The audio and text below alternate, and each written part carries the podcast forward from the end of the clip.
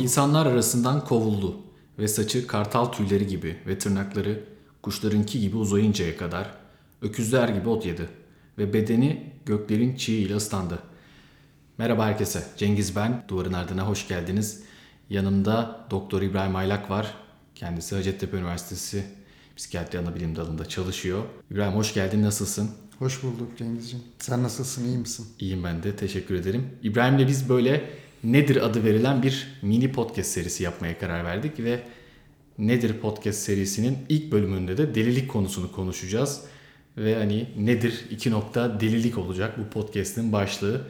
İlk bölümde daha çok deliliğin geçmişten görüntülerine bakacağız. Bugüne daha sonraki bölümde geleceğiz ama elbette gidip gelerek tarihte hani bugünle bağları var mı? Geçmişte nasıl gözüküyordu? Bugünün arasında nasıl farklar var? Bunları da tartışacağız İbrahim'le birlikte. Evet Cengiz. Yani girişte senin de eski ayetten okuduğun e, bir ayet. O Nabukadnezar e, isimli kralla ilgili. Kazım Hoca'nın Şizofreni Tarihi diye bir e, makalesi var. Oldukça güzel bir makale. Linkini de podcast'ın altına koyarız diye düşünüyorum. Orada bunu detaylı bir şekilde ele alıyor. Aslında bu ayet mesela deliliğin çok eski bir tarihten bir metin neticede deliliğin nasıl ele alındığıyla ilgili güzel fikir veriyor. Kazım Hoca da orada tartışmış. Birincisi içeriye bakarsak aslında akut bir durumdan bahsediyor. Geçici bir durumdan bahsediyor. Şizofreni açısından düşündüğümüzde kronik psikoz, kronik şizofreniden bahsetmiyor. Ve bir açıdan daha önemlisi bir cezalandırma, Tanrı'ya karşı gelme sonucu olan bir cezalandırmadan bahsediyor. Bu ilk çağda delilikle ilgili bize birçok fikir verir. Şöyle, gerçekten de ilk çağda delilik Tanrı tarafından cezalandırılmanın sonucu ve bazen de aslında bir kutsiyet atfedilen, kutsallık atfedilen bir durum. Yani başka bir dünyadan, başka bir boyuttan bir mesaj getiren grup gibi yaklaşılıyor. Bazen de işte Tanrı'nın cezalandırılması sonucu oluşan bir durum gibi anlatılıyor. Tabii e, ilk çağla ilgili bütün tıp disiplinleri için düşündüğümüzde Hipokrat'tan bahsetmesek olmaz değil mi? Hı hı. Hipokrat'ın bu dört safrası var. İşte melankoli, e, siyah, kara safra en fazla bildiğimiz ve birinde siyah safra arttığında melankoli oluşuyor. Sarı safra arttığında günümüzdeki mani dediğimiz durum oluşuyor vesaire. Bu e, dörtlü yapının kaynağı da aslında e, Yunan felsefesinin dünyanın varlığını dört temel e, elemente dayandırmasıyla ilişkili bir şey. E, Hipokrat da etkilenmiştir bundan. Ama burada belki günümüz tıbbıyla ilişkisi açısından baktığımızda daha önemlisi şu. Hipokrat deliliği bir beyin hastalığı olarak görüyor. Yani bir cezalandırma, bir günah sonucu ya da bir vahiy gelme durumu değil de bir beyin hastalığı değil mi? Biz de şu an hakim paradigma deliliği bir beyinde cereyan eden e, olaylar sonucu ortaya çıkmış durum olarak ele alıyoruz. Burada sen derken aklıma geldi hala aslında ruh sağlığı ve hastalıkları diye de geçiyor. Hı hı. Oradaki ruha da bazen böyle bir daha e, spiritüel bir atfı olduğuna dair insanların eleştirisi var. Tabii yani bu podcast serisince de göreceğiz. Yani kelimeler e, kullanımlarına göre, sizin yüklediğiniz anlamlara göre değişebiliyor. En başında mesela biz bu podcast'te delilik podcast dedik ama biz deliliğin deli kelimesinin hem Türkçedeki kapladığı güzel olan belki de birçok şeyi ifade etmesi anlamında kullanıyoruz. Ee, ve onun o tarihi serüvenine de belki saygı duymak adına deliliği kullanıyoruz. Ee, hani insanlar böyle yani işte delilik denmiş. Ee, bu çok tartışmalı konular var ya işte. Hı hı. Bazen hani hastaya da işte benim hastalığım ne diye sorduğunda biz işte daha delilik demiyoruz. Mesela şizofreni demiyorsun da işte kronik bir işte psikoz tablosu. Çünkü mesela şizofreni kelimesi de şey ya da zaten deli denmesi zaten mümkün değil. Yani çünkü zaten stigmaların içinde e, boğuştuğumuz bir e, meslek icra ediyoruz ve onun içinde de delilik gibi bir şey e, insanların çok duymaya alışık olduğu bir şey değil yani. Hakaretamiz kullandığım kelime ama bir yandan da aslında ne kadar da kadim bir alanın tıp disiplinin içinden buralara kadar gelmiş ve hala hani e, kullandığımız bir kelime. Kesinlikle öyle. Yani delilik ya da deli kelimesi hem psikiyatri hem nörolojiyi hem modern dünyayı aşan bir şey. Sosyolojik çağrışımları olan bir şey ve aynı zamanda delilik dememizin, deliliği seçmemizin sebebi gerçekten kavramın bu damgalayıcı yapısını vurgulamak daha çok. Peki yani dili aynı zamanda veli de sayılmış birçok hani geçmişte.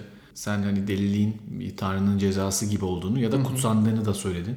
Böyle bir çok ince bir çizgi var. Yani birincisi hani delilik nedir dediğimizde o akla gelen işte tuhaf düşünceler, hezeyanlar belki biz ona dair de bir podcast yapacağız. Ama hani içinde çoğu zaman dini referansların da olduğu bir şey de olabiliyor. Yani bir grup insanın kendini peygamber sanması, Allah sanması, hatta bu hani çok da abartılıp bir takım peygamberlerin aslında belki ruhsal hastalığı olduğuna dair iddialar var. Vahyin aslında işitme varsanlarına benzer tarafları söylenir ya da bir dönem tartışıyorduk işte din mesela bir sanrı mıdır? Sanrı mıdır? Evet. gibi böyle hani yani deli ve velilik arasındaki o ince çizgi bu e, hani deskriptif olarak da yani peygamberle gerçekten ruhsal hastalığı olan birisi arasında da karşımıza çıkıyor ve çok seküler bakan bir şeydeyseniz e, bunu başka türlü gösterebilirsiniz. Yani bilim bir yandan aslında seküler bir Evet. tarafı şey yapıyor ama sen bu konulara daha hakimsin yani mesela o dinle ilgili paradigmalar ve ona dair o göndermeler nasıl ayrımına varılır da bu şekilde yani nitelendirilmez. Yani şöyle, bunun için aslında kavramın temeline bakmak lazım. Yani biz kime deli diyoruz ya da kime hasta diyoruz. Çok genel tabirle söylersek. Hasta dediğimiz kişi bir şekilde hayatı kesintiye uğrayan kişidir. Hasta dediğimiz kişi psikiyatri özelinde özneler arasılıktan yani toplumdan, müşterek anlamdan kopan kişidir. Peygamber dediğimiz kişi ise devlet kurmuş, teşkilatçı yapısı çok ön planda e, toplumları bir araya getiren aslında işlevselliği çok yüksek biri değil mi? Ve bu dini tartışmalara çok girmeye gerek yok ama Kur'an'ın edebi dili, Kur'an'ın içindeki ayetlerin topluma göre isabetliliği yatsınamaz. Bu genel bir anlamda hasta birinden çıkmış bir kitap olamaz ya da hasta birinin aracılık edebileceği bir kitap olamaz.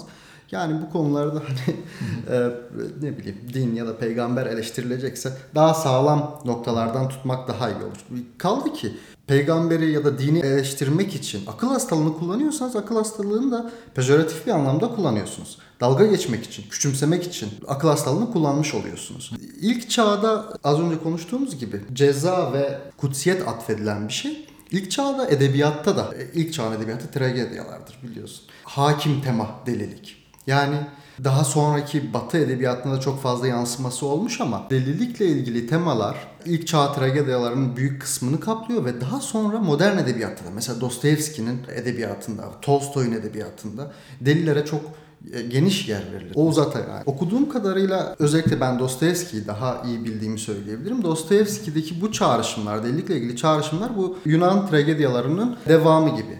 Çünkü Dostoyevski'deki deliller nasıl? Aslında bir yerde düğümü çözen kişiler oluyor. Mesela konuyu çok dağıtmak istemiyorum ama çok küçük bir örnek verirsek Suç ve Ceza'yı çoğu kişi okumuştur. Suç ve Ceza'da Raskolnikov'un dönüşümünü yaratan şey yani te- tefeci kadının deli kardeşini yanlışlıkla öldürmesi. Budala'da da benzer bir tema vardır. Bir meczup vardır, bir deli vardır ve bu gerçekten hikayenin düğümünü çözen kişi oluyor. Bu ne demek oluyor? Ee, aslında bu ilk çağdaki kutsiyet atfetme durumu var ya. Dostoyevski'de benzer bir şekilde onun izlerini görmek mümkün. Dostoyevski'yi çok fazla detaylandırmak istemiyorum ama gerçekten modern edebiyatta da çok izi var. Kutsiyet dedin. Aslında Hristiyan inancında e, o işte cadı avı, biraz böyle işte şeytanlaştırma, işte yok edilmesi gereken, zincire vurulması gereken insanlar gibi görülüyor. Hatta dinin nasıl bir referans olduğu noktasında işte Çin ve Japon kültüründe de orada da delilerle tilkiler arasında ilişki kuruluyor. Çünkü tilkiler de işte onların aslında belki de en çok ekinlerine zarar veren, işte hayvanlarına zarar veren. Yani zarar veren bir hayvan bu insanlarla eşleştiriliyor. Çünkü yine işte benzer şekilde cadı yani o kutsiyetin karşıtı bir bakış var. E, kutsiyetle ilgili yani daha böyle delilerin o e, daha hümanist bir bakışın gelişmesini mesela İslam'ın aslında Tabii. ortaya çıkmasıyla da şey yapıyorlar. Çünkü İslam'da da yine çok fazla referans var işte. E, hani öbür dünyadaki işte yargılanmayla ilgili, delilerin işte ibadet sorumluluğuyla ilgili, işte farzlar, sünnetler onlar da farklı ve hani işte yakın yakın denmiyor.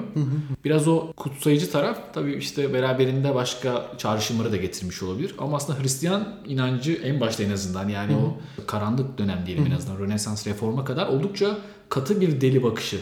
Evet. Yani tarihi böyle düz bir e, çizgi gibi alırsak, yani doğrusal bir şekilde ele alırsak, eski ilk çağ döneminden bir süre sonra Hipokrat ve İslam tıbbı sonrası deliliğin aslında bir aydınlık çağı oluyor. Neden? Bunlar deliliğe bir hastalık gözüyle bakıyorlar. Bu bir. Hipokrat'tan e, ilham alan İbn Sina gibi e, İslam tıbbındaki kişiler aynı geleneği devam ettiriyorlar. Bir hastalık olarak görüyorlar. Ve İslam özelinde de düşündüğümüzde delilliğe biraz daha yumuşak, biraz daha insani bir bakış açısı İslam'daki sufiler sebebiyle e, oluyor. İbni Arabi ve devamında sufiler sebebiyle oluyor ve daha sonra da senin dediğin gibi gerçekten delilik uğursuzlukla, cadılıkla bir tutulmaya başlanıyor. Böyle karanlık bir dönemle. Bu karanlık dönemin bitişi de aslında şöyle yani bu bir salınım ya. Yani sanki bir dönemde işte çok damgalanan, işte cadılaştırılan bir şey. Bir dönemde de böyle aşırı romantize edilen bir tarafı oluyor. Kesinlikle öyle. Tarih zaten böyle bir şey. İşte Yani Rönesans reformla beraber de aydınlanma yazarları biraz hiciv şeyde de kullanarak mesela bu Diderot'da da görülür işte Erasmus'ta, Erasmus'ta da, da. Bu arada ben Erasmus kitabımla Konstasyon'a gittim ve Konstasyon baktım onkoloji şeyinde kitabı kaybettim. Bütün onkoloji katını gezdim. Kitabı bulamadım. 12 liralık kitabım kayboldu ve hani binlerce lira kaybetmişim üzüntüsü var şu anda. kim aldıysa getirsin. E, sordum kimse de şey yapmadı yani görmedik biz diye. Ruh sağlığı profesyonel olarak konsültasyona da deliliğe övgüyle gitmek. Yani ben hiç o açıdan bakmadım ama yani şuna getiriyorum. Hani Erasmus'un kitabında da mesela Diderot'da da yine o dönemdeki insanlarda da aydınlanma çağı yazarlarında da deli- deliliğin bir reaksiyon, bir savunma biçimi ya da işte hakim paradigmaya, o baskıcı şeylere cevap niteliğinde olduğu ve hatta gayet de işte konfor alanı yarattığı bir insan için. Yani söylenmesi gerekeni istediği gibi söylendiği, işine gelmeyeni e, anlamadığı. Mesela Erasmus'ta çok fazla şey var. Yani örnekler verir ve zaten der ki yani bunu aklı başında bir insan yapmaz ki. Yani ben de öyle düşününce mesela şu içinde yaşadığımız çağda hani tutup mesela maaşının üçte birini vergi vermek, e, bununla ilgili bir itiraz etmemek, sonra kalan maaştan alışveriş yaparken tekrar vergi vermek, hayatında mesela her, bir, bir sürü zam, işte enflasyon ve bütün bunlara rağmen her gün işe gelip gidiyorsun. Yani bu çok da böyle aklı başında bir insanın yapabileceği bir şey değil. Öyle.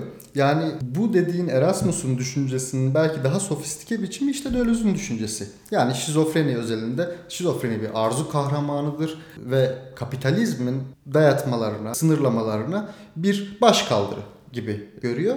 Bunu belki daha sonraki kayıtlarımızda bu fikrin de sorunlu taraflarını tartışırız.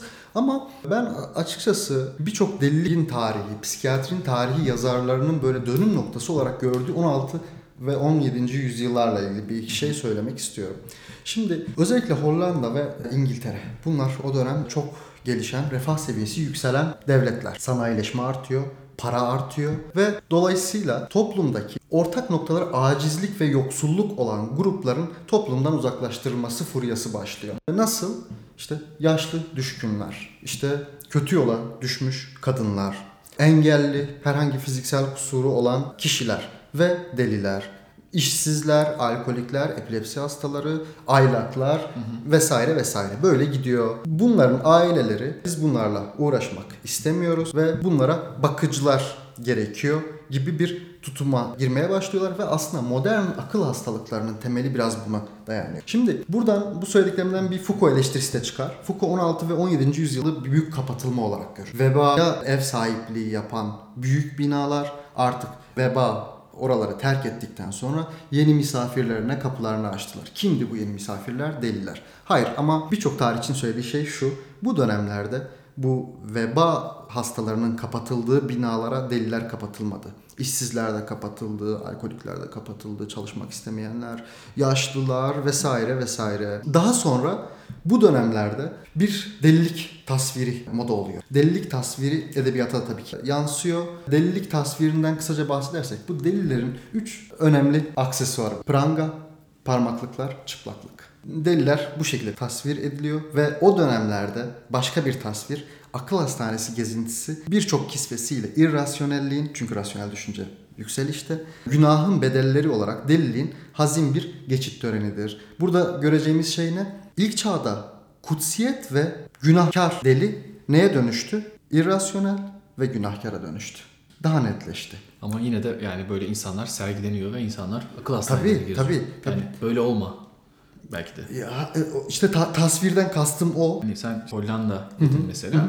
Hani burada da aklıma şey geldi. O dönem işte ticarette şeyde mesela Cenevezliler, Venedikliler onlar hakim. Sonra bu Hollanda, Amsterdam oralara gidiyor. Sonra işte Tabii en büyük akıl hastaneleri aslında Amsterdam'da açılmaya başlanıyor. Yani ya sanki paranın ve ekonominin yolculuğuyla beraber de Akıl Tabii. hastanelerinin gittiği yerler böyle birbirine paralelmiş gibi. O yüzden o zaman işte çok para kazanıyor bu şeyler, milletler ve işte aylaklar dedin, deliler dedin, alkolikler dedin. Onlar böyle işe yaramazlar aslında. İşe yaramazlar ve aileleri kurtulmak istediği kişiler. Yani aslında şöyle kısaca özetleyebilirim. Param artıyor ve şöyle bir şey oluşuyor. Ben artık hayatın daha az makbul ya da tırnak içinde ayak işi işleriyle uğraşmak istemiyorum. Bununla uğraşmak istemediğimde orta, otomatikman belli iş kolları ortaya çıkıyor. Mesela delilik demeyelim ya da akıl hastaneleri demeyelim. e, Cenaze levazımatçısı. Ben e, ölümün işte ne bileyim bu yıkamadır, diğer sarma, tabuta koyma, gömme işleriyle uğraşmıyorum. Cenaze levazımatçısı diye bir meslek grubu ortaya Doğru. çıkıyor. O mesela gasilhanelerde yıkayan, Evet, pamuğu tıkayan. değil mi? Aynen öyle. Ve ben de, delimi evden uzaklaştırmak istiyorum. Bir kapatma mekanına ihtiyaç duyuyorum. Ve bu gerçekten bir yerden sonra büyük bir rant alanına dönüşüyor. Büyük soyların, büyük soyluların böyle e, birbirlerine nesiller boyu aktardıkları bir meslek haline dönüş- dönüşüyor. Ne işletiyorsun? Ben tımarhane işletiyorum. Bu daha sonra tıbba eklemleniyor. Yani otel gibi ya da aslında şu an dünyadaki şeyler gibi de olabilir. Bakım evleri gibi. Yaşlı bakım evleri ya da engelli bakım evleri gibi. Buna da meczup erbaplığı deniyor. İngiltere'de temelleri çok sağlam. e, Büyük paraların döndüğü bir yerden sonra tıbba da eklemlenen bir kurumsal bir yapı. Başlarda kaçak daha sonra devletinde. e, Hala bu alışkanlığı şeyden görmek mümkün. Yani birisi bakım evine yerleştirilmeden önce iki bölüme gidiyor daha çok. Yani enfeksiyon hastalıkları. O mantıklı yani yerleştiği kuruma bir enfeksiyon götürür mü götürmez mi diye. İkincisi de psikiyatri bölümüne danışılıyor. Yani bu kişi bakım evinde kalmaya uygun mudur? Etrafındakilere bir şey yapar mı gibi. Hani muhtemelen yine orada hakim düşünce biraz daha eleyelim. Böyle bir riski varsa daha da pahalı bir yere gitsin. Daha da çok masraflı bir yer belki ona baksın. Yani bakım evi işletmek yani e, oranın huzurunu, sükutunu sağlamak önemli bir şey şu anki Tabii. insanlar için de. Tabii tabii. Yani dediğin gibi bak, istersen kısaca şeyden bahsedebilirim. Yani psikiyatri kavramının çıkışından bahsedebilirim. Şöyle. Adli tıpla ilişkili. Şimdi akıl hastaneleri, daha doğrusu akıl hastanesi demeyelim, tımarhane diyelim. Ki e, Osmanlı'da bunlar bimaristan, aslında Farsça. Bimar, hasta demek, bimaristan işte hastaların bulunduğu yer gibi Farsçadan gelen bir kelime. Tımarhaneler batıdaki bu delilerin kapatıldığı alanlar. Sonra şöyle bir gelenek var. İntihar. İntiharın psikiyatrideki yeri çok çok önemli. Çok merkezi bir önemde.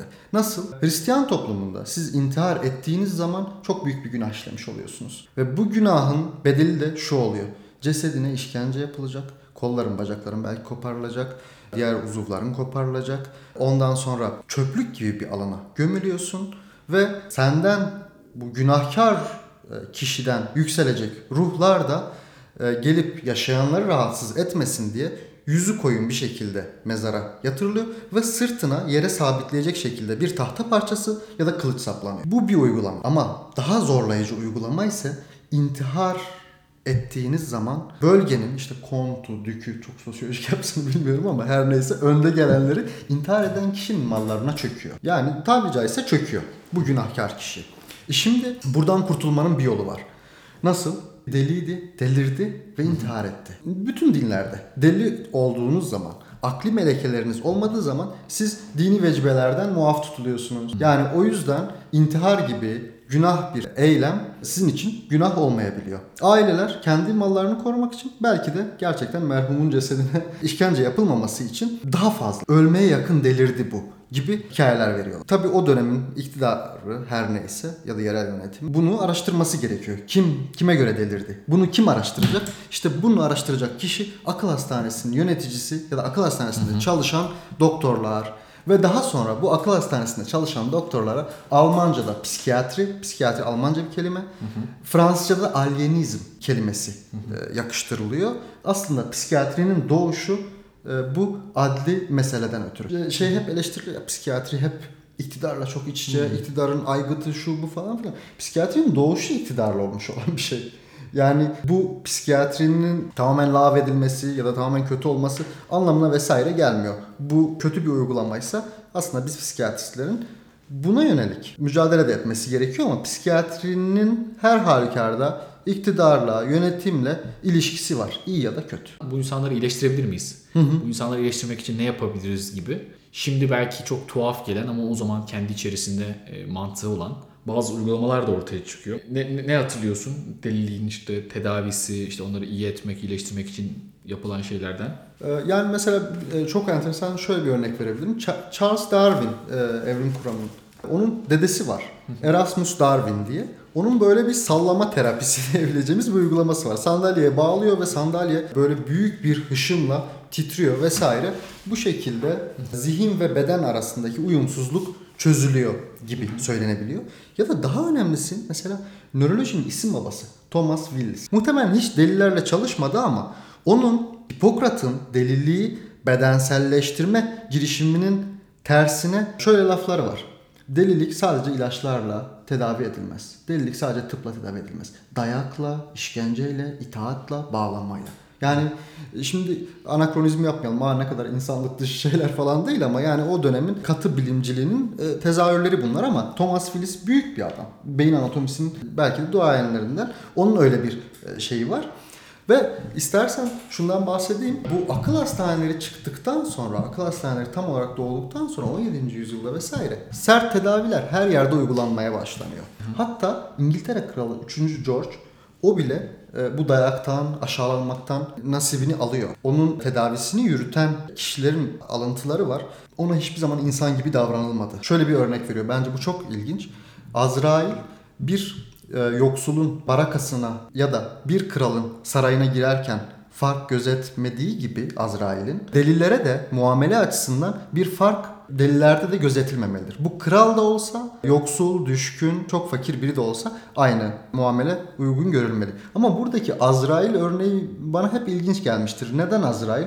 Herhalde deliller daha ölmeden sivil ölüler gibi yaşıyorlar. Çünkü delilik ve uykunun e, belki başka zamanda konuşabiliriz ama delilik ve uykunun ölümle her zaman çağrışımları çok kuvvetli olmuştur. Buradaki örneği de bu 3. George'un tedavisini yürüten kişilerin de Azrail örneğini kullanması bana enteresan gelmişti. Sen bu sert tedavilerden bahsettin ya yani dayak gibi dedin ya. Tabii. O, o da mesela benim aklıma şey getirdi. Bu Sen Agustin'in işte Eflatun'un böyle etkisinde kalarak ruhsal yaşamı üçe ayırdı. Akıl, bellek ve irade olarak ruhsal yaşamı böyle bir tanımladığı bir işte doktrini var diyelim.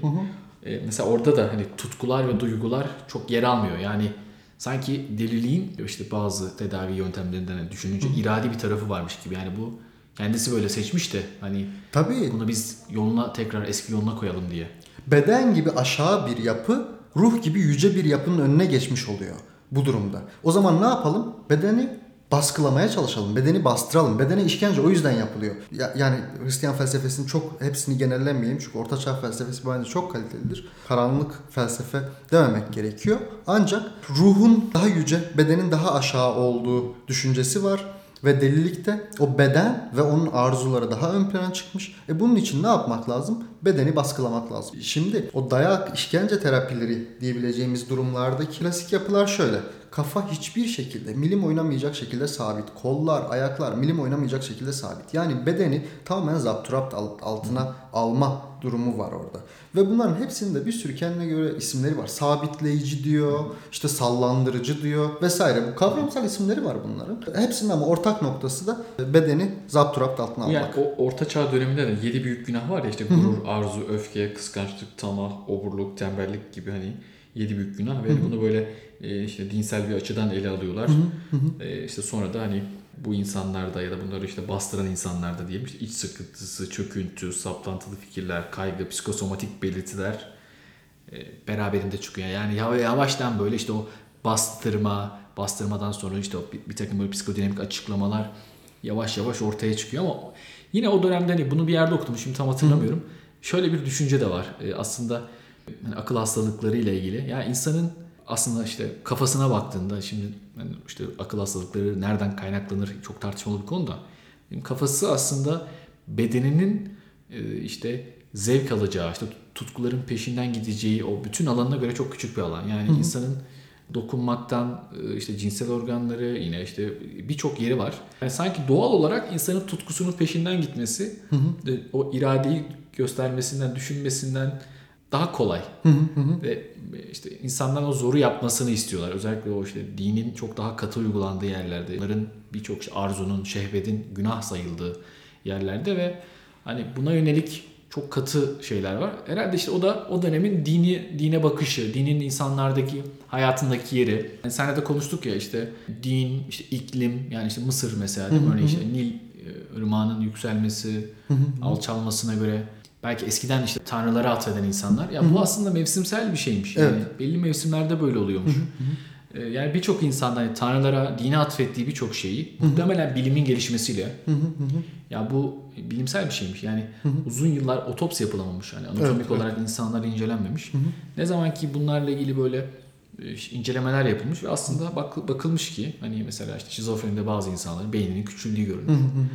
E, bu insanlar aslında Tanrı tarafından değil beyinleri küçüldüğü için Evet. e, bunları yapıyormuş. Ama ben de hep şunu düşünüyorum. O zaman o beyni küçülten belki Tanrı'ydı diye. Hani Tabii. Onu nasıl o ayrımın etkisinden ya da o nasıl düşünceleri değiştirmişler? Yani tarihe baktığımız zaman birincisi neredeyse yeni hiçbir şey yok. İkincisi de nihai bir açıklama hiçbir zaman yok.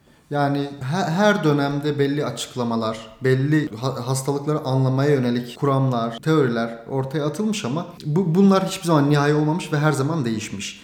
Dilersen şöyle bir kısa özet yapıp biraz daha toparlayayım. Şöyle ilk çağda deliliği ele aldığımızda hem kutsallık hem e, günahkarlığın atfedildiği bir dönem oldu. Daha sonra e, birçok psikiyatri tarihçisinin e, dönüm noktası olarak adlandırabilecekleri 16. ve 17. yüzyıllar oldu. Akıl hastaneleri de e, bu dönemde doğdu ve devamında psikiyatri kurumu da bu dönemde doğdu. Ee, az önce delilik tasvirleriyle ilgili, daha akıl hastanelerin daha yeni doğuş döneminde delilik tasvirleriyle ilgili e, çok fazla şey yazılıp çizildiği, tabloların yapıldığı. Bu da bir sektör haline geliyor. Böyle otomatik nasıl desem seri üretim gravürler yapıyor insanlar deliliklerin tasvirleriyle ilgili. Delilik klasik olarak şöyle ta- tarif ediliyor. Günahkardı, işte har vurup harman savuruyordu. İşte bir edebiyat romanının ana konusu şu olabiliyor. Babasının mirasını işte fahişelerle yedi. Har vurup harman savurdu ve en sonunda da delirdi ve onun tablosu yapılıyor. Akıl hastanesinde yatıyorken iki tane soylu kadın ya da fahişe kadın ayrımını e, bize bırakıyor galiba tabloyu çizen kişi. Bu düşkün adama bak. Özetle deliliğin olumlandığı demeyeyim e, yani iyi görüldüğü ya da deliliğin kötü görüldüğü her zaman bütün zamanlarda edebiyatın e, hedefi ya da sanatın bir bütün olarak konusu haline gelmişler. Şimdi de, akıl hastaneleri daha açılmadan, daha tam olarak işte oturmadan böyle delilik tasviri diye bir sektör ya da piyasa var dedim ya. Akıl hastaneleri oturduktan sonra da bir se- sektör kuruluyor. Nasıl? İşte bu sefer edebiyat romanlarında şunlar anlatılmaya başlanıyor. Ee, genç bir kız sevdiğine verilmiyor. İşte başkasıyla evlendirilmek zorunda bırakılıyor ve o başkasıyla e- evlenen kişi ve onu evlendiren kişi bunun mirasına, genç kızın mirasına konmak için de onu deli yaftasıyla akıl hastanesine yatırıyorlar. Daha da önemlisi akıl hastaneleri edebiyata çok önemli bir şey sağlıyor. Şöyle, akıl hastanesi ortamı okurlara tatlı bir dehşet duygusuyla birlikte müstehcen bir eğlence sunmakta. Çünkü delilik her şeyin sınırlarının zorlandığı yer. Romanların sayfalarını bu dönemde, bu akıl hastanelerinin ta- tasvir edildiği dönemlerde romanların sayfalarını tımarhane sahneleri, çaresiz kadın kahramanların kapatılıp uygar toplumdan koparıldığı, iffetlerin ya da akıl sağlıklarının onları tutsak alan kişilerce, acımasız zorbalarca tehdit edildiği bir taraftan da iç gıcıklayıcı olaylar süslüyor o dönemin romanları. Ve aynı zamanda birkaç kırbaç ve zincir de işin içine sadomasochist bir hava da katıyor. Ee, Özetle buradaki deli e, çığlık çığlığa, azgın, yıkıcı ve insan sınırlarını sonuna kadar zorlayan kişi olarak tasvir ediliyor. Bu abartılı tasvirler aslında Ee, ve e, dediğim gibi o, o dönemin ucuz edebiyat diye geçiyor gerçekten kitaplarda da. O dönemin ucuz edebiyatının rant kapısı bu akıl hastanelerinin abartılı tasvirleri. Ama bu neye yarıyor biliyor musun? Daha önce de seninle konuşmuştuk ya işte Philip Finel, e, William Tuck e, gibi. Bu akıl hastanelerinde ve psikiyatride reform yapmak isteyen kişiler için bir propaganda oluyor. Bakın kitaplarda bunlar yazılıyor. Akıl hastanelerinde bunlar yapılıyor. Akıl hastanelerini kapatalım. Akıl hastanelerini biraz daha serbestleştirelim. Biraz daha insani bir hale getirelim. Ya da İngiliz empiristlerin bu tabula rasası, insan eğitimle her şey olabilir felsefesini de yanına aldığın zaman ne olacak? Akıl hastanelerinde işte dayak, kırbaç, insanlık dışı uygulamalar var. E felsefe ve dönemin hakim aynı zamanda bilişsel bilimleri öyle bir şekilde isimlendirilmiyorsa da insanın eğitimle her şekilde şekillendirilebileceğini söylüyor. Ne yapalım o zaman? İşte sana moral terapi yani akıl hastanelerini bir yaşam alanı haline getirelim. Orada insanlara eğitelim. Ve Philip Pinel için böyle peri masal anlatırlar ya işte e, Fransız devrimi oldu ve gitti bütün akıl hastalarını Zincirde. serbest bıraktı. Yani aslında ondan neredeyse 100 yıl önce bu fikirler ortaya atılmaya başlanmıştı. Yani akıl hastanelerinin, e, akıl hastalıklarının insanlık dışı algısının karşısına gerçekten biraz daha maneviyatçı bakan, eğitime daha ön plan eğitimi daha ön plana çıkaran kişiler yavaş yavaş ortaya çıkmaya başlamıştı. Buraya kadar dinleyen herkese çok teşekkür ederim. Kendinize iyi bakın. Hoşçakalın. Teşekkür ederim ben. Thank you